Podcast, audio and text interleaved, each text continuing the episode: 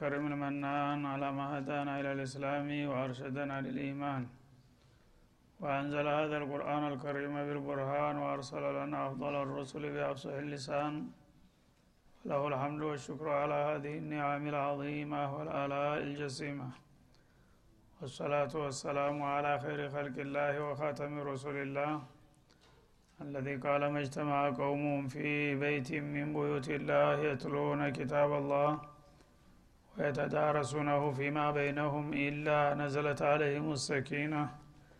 وغشيتهم الرحمة وحفتهم الملائكة وذكرهم الله في من عنده. وعلى آله وصحبه ومن اهتدى بهديه وبعد. فقد وقفنا في درس أمس عند قوله جل وعلا من سورة المائدة. وإذا سمعوا ما أنزل إلى الرسول ترى أعينهم تفيض من الدمع مما عرفوا من الحق. الآية فلنبدأ من هنا. أعوذ بالله من الشيطان الرجيم. وإذا سمعوا ما أنزل إلى الرسول ترى أعينهم تفيض من الدمع مما عرفوا من الحق. يقولون ربنا آمنا فاكتبنا مع الشاهدين. وما لنا لا نؤمن بالله وما جاءنا من الحق ونطمع أن يدخلنا ربنا ونطمع أن يدخلنا ربنا مع القوم الصالحين. فأثابهم الله من بما قالوا جنات تجري من تحتها الأنهار خالدين فيها. وذلك جزاء المحسنين والذين كفروا وكذبوا بآياتنا أولئك أصحاب الجحيم. يا أيها الذين آمنوا لا تحرموا طيبات ما أحل الله لكم ولا تعتدوا إن الله لا يحب المعتدين.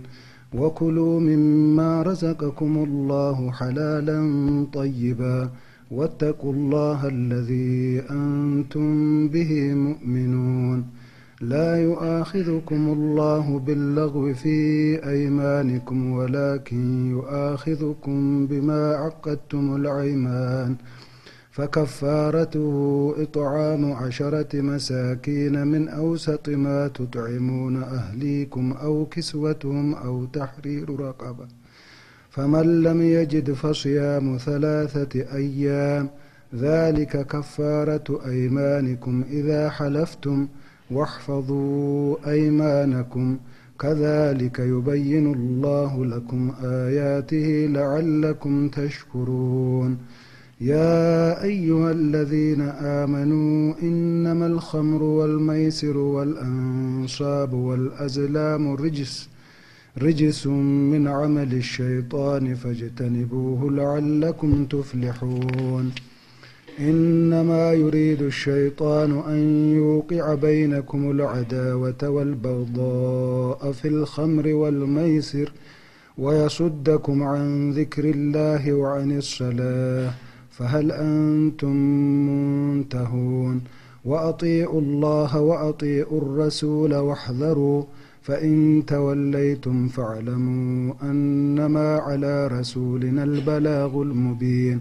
ليس على الذين آمنوا وعملوا الصالحات جناح فيما طعموا فيما طعموا إذا ما اتقوا وآمنوا وعملوا الصالحات ثم اتقوا وآمنوا. ثم اتقوا وأحسنوا والله يحب المحسنين. يا أيها الذين آمنوا ليبلونكم الله بشيء من الصيد. تناله أيديكم تناله أيديكم ورماحكم ليعلم الله من يخافه بالغيب. فمن اعتدى بعد ذلك فله عذاب أليم. يا أيها الذين آمنوا لا تقتلوا الصيد وأنتم حرم ومن قتله منكم متعمدا فجزاء مثل ما قتل فجزاء مثل ما قتل من النعم يحكم به ذوى عدل منكم هديا بالغ الكعبة أو كفارة طعام مساكين أو عدل ذلك صياما ليذوق وبال أمره. عفى الله عما سلف ومن عاد فينتقم الله منه.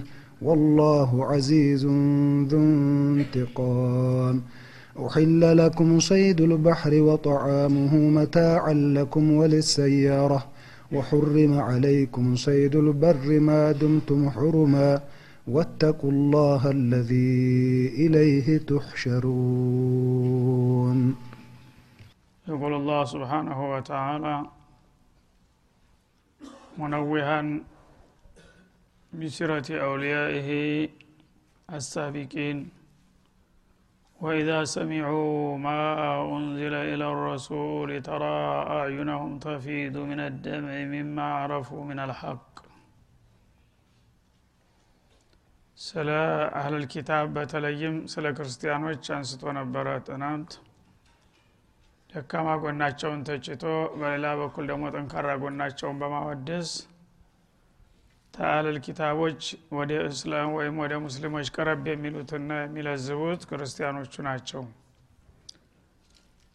ከእነሱ መካከል ልዩ ታሪክ ያዘገቡም አሉ በማለት አያይዞ ወኢዛ ሰሚዑ ማ ኡንዚለ ኢለ ረሱል ወደ መለክተኛው የተወረደውን የጌታ መመሪያ በሚሰሙበት ጊዜ ተራ አዩነሁም ተፊዱ ምን ደሚ ሚማ አረፉ ምን አልሐቅ ከቀረበላቸው ንባብ የተረዱትን ሀቅ በሚገባ በማወቃቸው አይኖቻቸው በንባ ሲሞሉ ታያለህ ይላል እና እንግዲህ አላህ ስብሓናሁ ወተላ ሂዳያ የሰጠው ሰው ምንጊዜም ቢሆን ትንሽ ሰበብ ነው የሚበቃው። እና የአላህን ቃል በሚሰሙበት ጊዜ አሁኑ ራሳቸውን መቆጣጠር አቅቷቸው ስሜታቸው ተነክቶ እንባቸው በአይናቸው እየተሞላ በጉንጫቸው ላይ ሲገነበር ሲጎርፍ ታያለ ይላል። የቁሉን የሚሉ ሲሆኑ ረበና ጌታችን ሆይ አመና ጥሪህን ተቀብለን አምነናል። ፈክቱብና ማአሻሂዲን ከመስካሪዎቹ ጋር ዘግበን እያሉ የሚያነቡ ሁነው ታይቼ ታገኛቸዋለህ ይላል። ተመስካሪዎች ጋር ማለት ያው የመጨረሻውን ነቢይ በመቀበልና በመከተል ሸሃደተይንን ከሚደግሙት ሰዎች አድርገን ብለው ጌታቸውን ይጸልያሉ። ወይም ደግሞ ኩንቱም ኸይረ ኡመቲን ኡኽርጀት ሊናሲ በሚለው አያት እንደተጠቀሰው ተያይዞ ያለፉት ኡመሞች በቀጣዮቹ ኡመሞች ይመሰከርባቸዋል። ሊተኩኑ ሸሃዳ አለናሲ ወየኩነ ረሱሉ አለይኩም ሸሂዳ እንዳለው እና የእኛ ኡመቶች ትክክለኛዎቹ ሙእሚኖች መልቅያማ ሲሆን ባለፉት ኡመሞች ሁሉ ላይ ይመሰክራሉ። በቀውሙ ኑህ በቀውሙ ሁድ በቀውሙ ሷሌህ በቀውሙ እብራሂም እያለ እስተ መጨረሻው ድረስ ያሉትን እያንዳንዳቸው የተቀበሉትንም መቀበላቸውን የካዱትንም መካዳቸውን ይመሰክራሉ። የበላይ ተአማኝነት ስላላቸው ማለት ነው። ከነዛ አድርገን አሉ። ከሚመሰክርባቸው ሳይሆን ከሚመሰክሩት አድርገን ብለው ጸለዩ ማለት ነው። እና በዚህ ደረጃ እንግዲህ አላህ ስብሓን ወተላ የጠቀሳቸውና ያወደሳቸው የሀበሻው ንጉስና በዙሪያው የነበሩት መማክርቶች ናቸው ሁሉም ያው ሙፈስሮች እንደሚስማሙት ማለት ነው። በተመሳሳይ መልክ ከጂዛን አካባቢ ከዚህ ከየመን ጠረፍ ላይ የመጡ ክርስቲያኖችም የዚህ አይነት ባህር ያሳይተዋል ከሻም ሀገር የመጡትም ክርስቲያኖች እንደዛው ተመሳሳይ ያሳይተዋል በግንባር ቀደምነት የሚጠቀሰው ግን ነጃሽና የእሱ ረዳቶች የነበሩ ሰዎች ናቸው እና አላህ ስብሓናሁ ወተላ ይህ እንግዲህ ክርስቲያኖች ለሙስሊም ቀር መሆናቸውን ከተለያየ ክልል የመጡት ተመሳሳይ ባህሪ ማሳየታቸው ራሱ ከይሁዶቹ የተሻሉ መሆናቸውን በሚገባ አረጋገጠ ማለት ነው። ይሁዶቹ ግን ቀደም ሲል ከመምጣታቸው በፊት ይመጣል እያሉ ሲያሰፈስፉ ቆይተው በመጨረሻ ግን በምንም አይነት አንቀበልህም እስከ መጨረሻው ድረስ እንዋጋሃለን ብለው እንዳሉትም አደረጉ አልተሳካላቸውም እና በተለይ ነጃሽ ረሂመሁላህ ረዲየላሁ አንሁ በአለም ወደር የሌለው ታሪክ ነው ያዘገበው ለሀገራችን በዚህ ጉዳይ ላይ። አንደኛ አላህ ስብሓናሁ ወተላ ሚስጥር አዋቂ ነውና በአለም ዙሪያ ካሉት ባለስልጣናት እንዴት የእሱ አገር ተመረጠች ለዚህ እድል? መጀመሪያውንም ቅንነቱን ስለሚያቅለት ነው አላህ ወደዛ የወሰዳቸው ወዳጆቹን ማለት ነው። እና እሱ በአፍሪቃ ላይ የዛ ጊዜ ሀበሻ የሚባል አገር በጣም የገነነ አገር ነበረ። የዛሬውን አያድርገውና እና አፍሪካ እንደ አፍሪካነት አትታወቅም። የጥቁሩ አገር በሙሉ ሀበሻ በሚባል ነበረ። ሱዳንም ኬንያም ሩዋንዳም ሁሉም በሙሉ ተጠቃሎ እስከ መጨረሻው ድረስ ሀታ ግብፅንም ጨምሮ ሀበሻ የሚለው ነበረ የሚነገረው በአፍሪካ ፈንታ ማለት ነው እና በዛ ጊዜ ደግሞ በጣም ገናናና ስመጥር ንጉስ የሚባለው ነጃሽ ነበረ። ነጃሽ ታሪኩ በጣም ሰፊ ነው። ብዙ ውጣ ውረድ አልፎበታል በግል ህይወቱ ግን መጥፎንም መልካምንም ያየ የበሰለ ሰው ከመሆኑ የተነሳ አላህ ስብሓናሁ ወተላ ቅን አስተሳሰብ ሰጥቶት ነበረ። በዛ መሰረት ነቢዩ አለህ ሰላቱ ወሰላም በመካገር ያው ጥቂት አማኞቻቸው መቆሚያ መቀመጫ ሲያጡና ጥላቶቻቸው ችግር ሲያበሏቸው ወደ ጎረቤት ሀገር ብትሄዱ ይሻላል። በተለይም ወደ ሀበሻ ሀገር ብትሄዱ እዛ ሀገር የሚገኘው ንጉስ በሱ ግዛት ውስጥ ማንም ሰው አይበደልም ብለው የመሰከሩለት ሰው ነው። እንግዲህ አላህ አሳውቋቸው ማለት ነው። በአካል አይተዋወቁም። ግን አላህ እሳቸው መሰከሩለት ማለት አላህ ነገር መረጃው የመጣው አላህ ነው ማለት ነው አንድ ግለሰብ እንግዲህ በእሱ ግዛት ውስጥ ማንም ሰው አይበደልም ተብሎ የሚነገርለት በአለም ቢፈለግ ሊገኝ አይችልም አሁንም ቢሆን ማለት ነው። ሰው ወዳጅ ዘመዱ ሊያደንቀውና ሊያወድሰው ይችላል በውሸት። ግን ረበልዓለሚን በዚህ ደረጃ እውቅና መስጠት ማለት ቀላል ነገር አይደለም። ማንም በግዛቱ የማይበደልበት ንጉስ አለና እዛ ገር ብትሄዱ ፎይታ ታገኛላችሁ ብለው መከሯቸው ማለት ነው በዛ መሰረት ሄዱ እንደተባለውም ሁኖ ተገኘ ማለት ነው። ግምት ሳይሆን በአላህ ስብሓን ወተላ የተነገራቸውን ነገር ነጃሺ በተግባር አረጋገጠው ማለት ነው። እና ያው ጃዕፈር ብኑ አቢ ጣሊብ ያጎታቸው ልጅ ነበረ ቡድኑን የሚመራው። በሱ መሪነት ሁለት ዙር ነው። የመጀመሪያው ሂጅረት ልኡላ ይባላል። ወደ 14 ሰዎች ናቸው በመጀመሪያ ዙር የሄዱት በሁለተኛው ወደ 106 የሚሆኑ ወይም 112 የሚደርሱ ሰዎች ናቸው የሄዱት።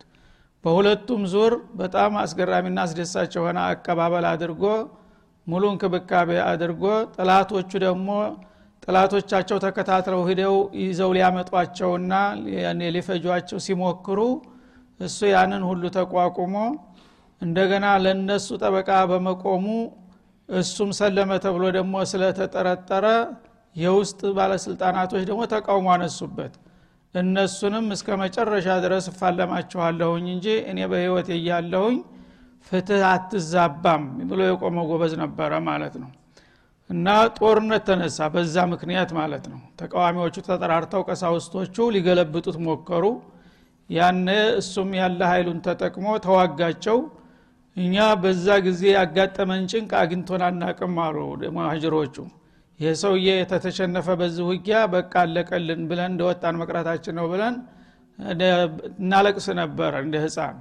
يعني አላህ ዲል ሰጠውና ጠላቶቹን ወዲያው ተቆጣጥሮ ስልጣን መንበሩ ላይ ጸደቀ ይላሉ በዛ መልክ እንግዲህ ቁረሾች ያላደረጉት ሙከራ የለም እሱን ለማሳሳት ማለት ነው። በገንዘብ በተለያዩ ጥቅማ ጥቅሞች በማታለል ቢያደርጉትም ልክ አላህ እንዳለውና ነቢዩ እንደመሰከሩለት ለምንም ነገር አልበገርም ብሎ አደራውን በሚገባ ተወጣ ማለት ነው። እና መጀመሪያ እንደሚባለው የሰውየው ታሪክ በጣም ረዥም ነው። በልጅነቱ ያው አባቱ ንጉስ ነበረ የንጉስ ልጅ ነው። እና የአባቱ ብቸኛ ልጅ ነው ሌላ ልጅ የለውም። በዛ ሁኔታ ላይ የብርቅ ልጅ ሆኖ ሲያዲግ በለጋድሜው እያለ አጎቱ የአባቱ ወንድም የብዙ ጀግኖች አባት ነው። አስራ ሁለት ወንድ ልጅ ነበረው ይባላል ያን ጊዜ ህዝቦች ብዙ ጊዜ በቁሳዊ ነውና የሚያምኑት። መማክርቶቹ ይሄ ንጉስ አሁን ቢሞት አንድ ልጅ ብቻ ህፃን ልጅ ነው ያለው።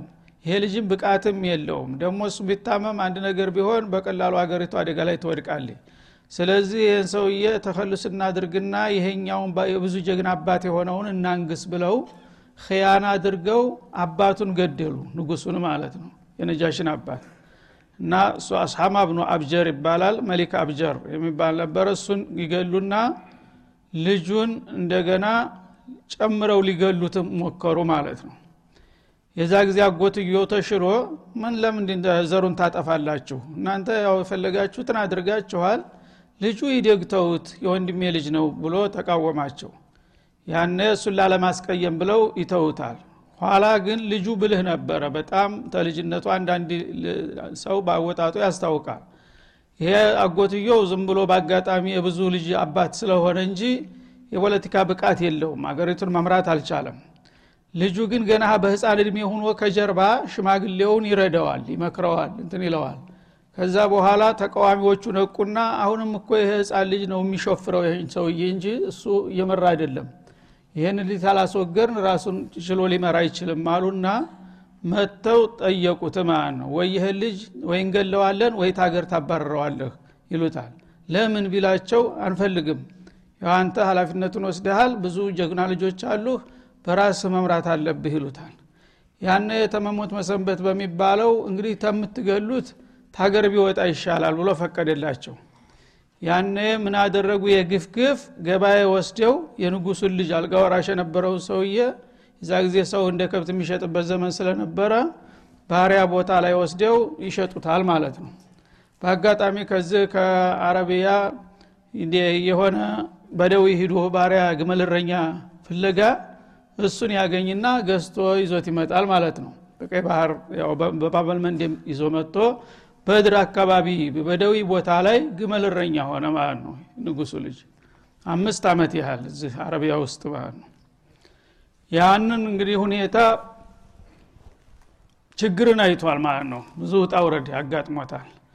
እዛ በኋላ እንግዲህ የሆነውን አላህ ስብሓንሁ ወተላ ወላ የሕቁ ልመክሩ ሰየው ኢላ ቢአህሊህ እንደተባለው እነሱ ደግሞ በደባቸው አልተሳካላቸውም ሽማግሌው እንግዲህ ሁሉም ነገር ተስተካከለ ስልጣንን ተቆጣጠርን ብሎ እግሩን በዘረጋበት ሰዓት መዝናኛ ቦታ ወጥቶ ፀሐይ እየሞቀ እያለ መብረቅ ወረደና እንዳለ አመድ አደረገው። ያን ጊዜ ያልተጠበቀ ዱብዳ መጣ ማለት ነው። ልጆቹ ደግሞ እንዲሁ ዝም ብለው ናቸው ብቃት ያላቸው ራሳቸውን ያዘጋጁ አልነበሩም። ያ ትልቁ ልጅ ሲያስቀምጡት ምንም የሚያውቀው ነገር የለም። እንደገና የሚቀጥለውን ቢሞከር ያው ነው። እስበርስ ደግሞ ይባሉ ጀመር ማለት ነው። በጥቂት አመታት ሁሉም እንደልነበሩ ሆኑ እነዚ አስራ ሁለት ልጆች ማለት ነው። ከዛ በኋላ አገር ተጨነቀ። አገር መፍረሱ ነው ደውላ የለንም። ካሁን በኋላ ምን ይብቃን ተብሎ እንደገና ስብሰባ ተቀመጡ። አዋቂ አይጠፋምና በአገር ንጉሳችሁን እኮ ሽጣችሁታል ቀደም ሲል። እና ይች ሀገር ካሁን በኋላ ምንም ተስፋ የላትም። ምናልባት በህይወት ካለ ገባበት ገብታችሁ ያን ልጅ ካላመጣችሁ በስተቀር ካሁን በኋላ ሀበሻ የምትባል ሀገር አይኖርም አላቸው ይባላል። ያነ በቡድን ተከፋፍለው ወደ አረቢያ በመሻገር ፍለጋ ተያያዙ በየበረሃው ማለት ነው። በአጋጣሚ አገኙት ግመሎቹን እየነዳ ማለት ነው። ያነ ትፈለጋለህና ናቶሎ ወደ ሀገራችን ንህር ሲሉት እኔ ተሽጫለሁኝ አማን አለብኝ የገዛይ ሰውዬ ሀቅ አለው እሱን ለምኑና ከፈቀደ አዳላው ከዚህ ይጀምራል ማለት ነው እንግዲህ ዛሬ አንተ በቤዛ መጠ በሳምንቱ ትጠፋለህ። እሱ ግን ያለ አግባብ ነው የተሸጠው።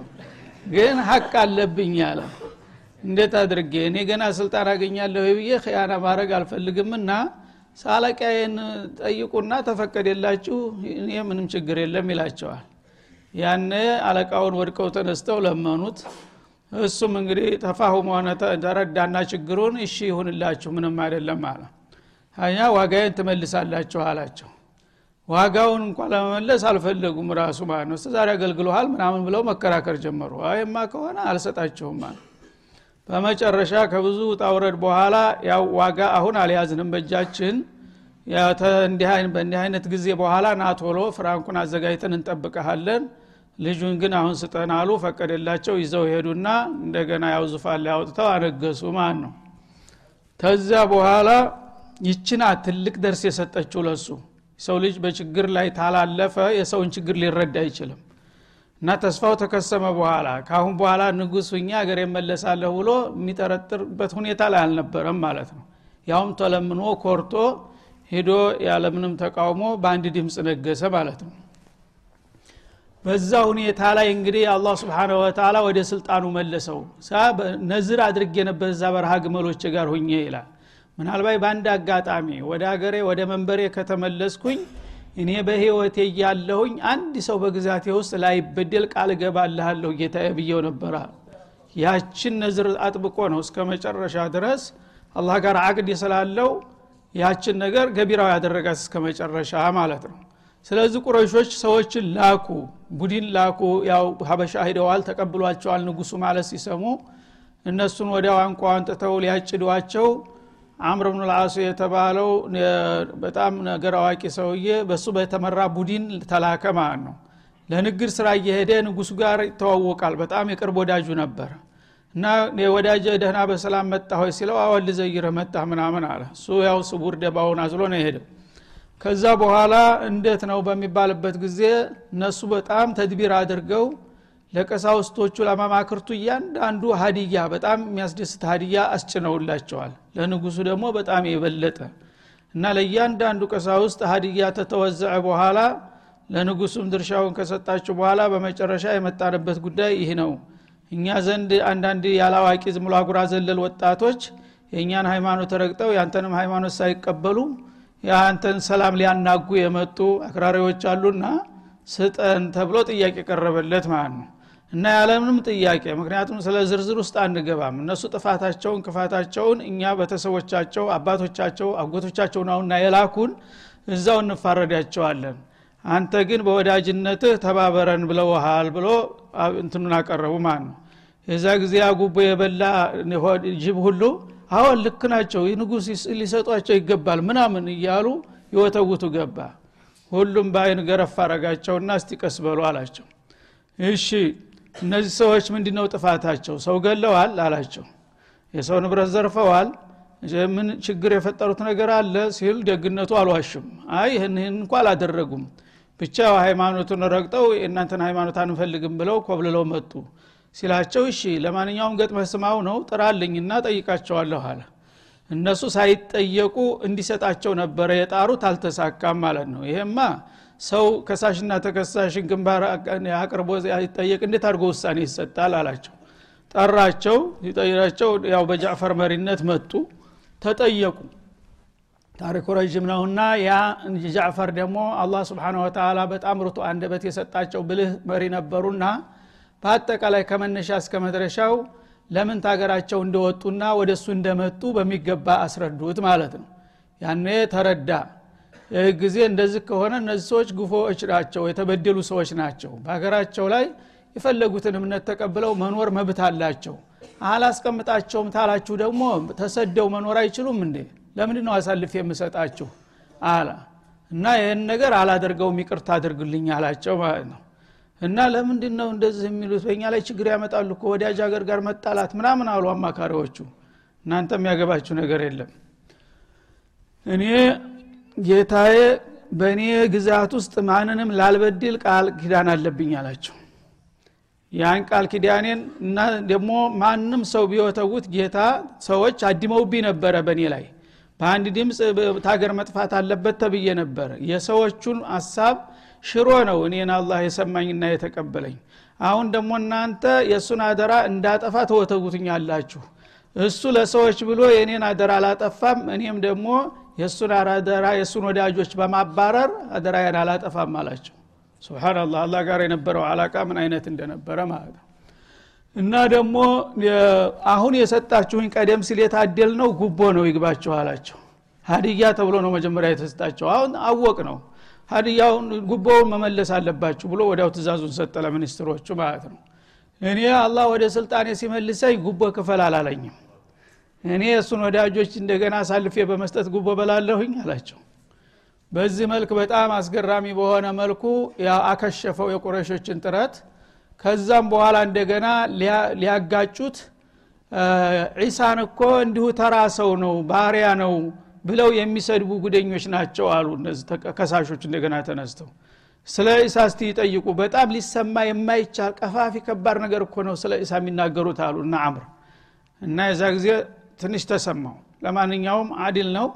እሺ ስለ ኢሳ ምንድ ነው የምትሉት? በሚላቸው ጊዜ ያ ጊዜ በጣም ተጨነቅን አሉ። ምክንያቱም እንደ ሌላው ክርስቲያን እንግዲህ እብኑላህ ነው ወይም ሳሊሱ ሰላታ ብሎ ነው የሚያምነው መስሏቸው አብዱላህ ወረሱል ይታል ባህሪያ ካልንማ ወዳጃችን ጋር ልነጣላ ነው አሉ። ምን ይብቃን ብለን አስቸኳይ ስብሰባ አደረግና ተወያየን ይላል። ከዛ በኋላ እንደ ይሄማ እኛ ለእምነት እኮ ነው ተሰደን የመጣ ነው ስለዚህ ከአላህ የተነገረንና ነቢዩ ያሳወቁንን ነገር መናገር አለብን። ከዛ በኋላ የሆነው ይሁን። አብዱላህ ወረሱሉ ብለን እነግረዋለን ብለው ወሰኑና በዛ መልክ ወአብዱላህ ወረሱሉ ወከሊመቱ አልቃሃ ኢላ መርየመ ወሩሑ ሚንህ ብለው ቁርአኑን በመጥቀስ አስረዱ ማለት ነው። ያኔ አሁንም በሃይማኖቱ ምን አይነት ጥልቅ እውቀት እንደነበረው እጁን ወደ መሬት ላካረገና ተዙፋኑ ላይ የሆነች ነገር ጉዲፍ ነገር አነሳ አሁን እናንተ የምትሉትና እነ ሙሳ ይዘውት የመጡት ሃይማኖት የዚችን ያህል ልዩነት የለውም አለ። ልክ ነው። አብዱላህ ወረሱሉህ ነው ዒሳ ብሎ ቁጭ አለ። የዛ ጊዜ ቀሳውስጡ አጉረመረመ እያንዳንዱ። ምክንያቱም የተለያየ አቂዳ ነበረ ማለት ነው። አማካሪዎቹ እንዴ እንዴት እንዴት ትላለ ኢሳ እንዴት ባሪያ ነው ትላለ ወኢነ ኸርቱም ብታንኳርፉም አልፈራችሁም። ይሄ ነው ሐቁ አላቸው። አላሁ አክበር ከዛ በኋላ ይሺ አሁን ነብዩ ከምትለው የወረደ ከጌታ የወረደ ቃል አለ ልታነብልኝ ትችላለህ? አላቸው። አዎን እችላለሁ አሉ። ቅራልኝ አለ። ያ ጊዜ አላህ እንግዲህ መድረኩን አመጃጅቶ ቤተ መንግስት ውስጥ ቁርአን እንዲቀራ እድሉ ተከፈተ ማለት ነው። እዛ ደግሞ ጃዕፈር በጣም በሳል ሰው ስለነበሩ ሙናሲብ የሆነ ሱራ ደግሞ መረጡ። ስለ ዒሳና ስለ እናቱ ታሪክ የሚገልጠውን ሱረቱ መርየምን አንስተው በመረዋ ድምጣቸው ሲነኩት በሙሉ ንጉሱ በአንባው በደረቱ ላይ ይወርድ ገባ በጢሙ ይንጠባጠብ ገባ። እነዛ ሲያጉረመሩ የነበሩትም ቄሶች ሳይታሰብ ተማረኩና ወዳውኑ በድምፁና በመለክቱ በቀጥታ እንባ በንባ መጽሐፋቸውን እንደዚህ እርግተው ነበር ፊት ለፊታቸው ሳያውቁት የመጽሐፋቸውን አበሰበሰንባቸው ይላል ማለት ነው።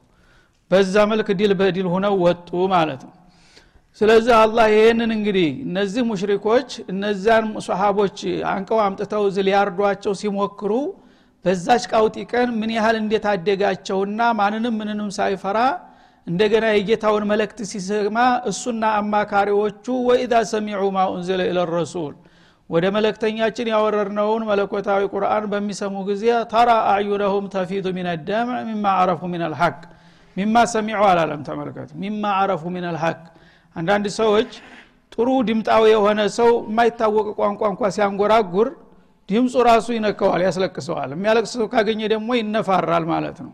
በዛ መልክ ሳይሆን መልእክቱ ገብቷቸው ነው አለ አላ ስብን ወተላ ሚማ አረፉ ምን አልሐቅ ሚማ ፈሂሙ ሚማ አን ልቁርአን አልዓظም የአላህ ቁርአን ያስተላለፈው መልእክት ልባቸው ውስጥ ሰርጦ ስለገባ ራሳቸውን መቆጣጠር አቅታቸው ሁላቸውን ማንባት ጀመሩ ይላል። ሐቁ ስለገባቸው የቁሉነ ከዛም በቀጥታ እጅ ለመስጠት የአላህን መልእክት ለመቀበል ጌታን መማፀን መጸለይ ጀመሩ። ረበና ጌታችን ሆይ አመና አምነናል። እንግዲህ በዚህ በመለክትህ በዚህ አጋጣሚ ለእኛ ሀዲያ ነውና እነዚህን ሰዎች የላክልን። በቃ መለክትህን ተቀብለናል አሰኛቸው ማለት ነው። ፈክቱምና ማሻሂዲን በመሆኑም ይህንን ትክክለኛ የምስክርነት ቃል ከመሰከሩት ወዳጆች ጋራ እኛንም ቀላቅለና ዘግበን በማለት ጌታቸውን ጸለዩ በዚህ መልክ እንግዲህ የተሳካት ውጤት ተገኘ በማለት ያወድሳል ማለት ነው هذا وصلى الله وسلم على النبي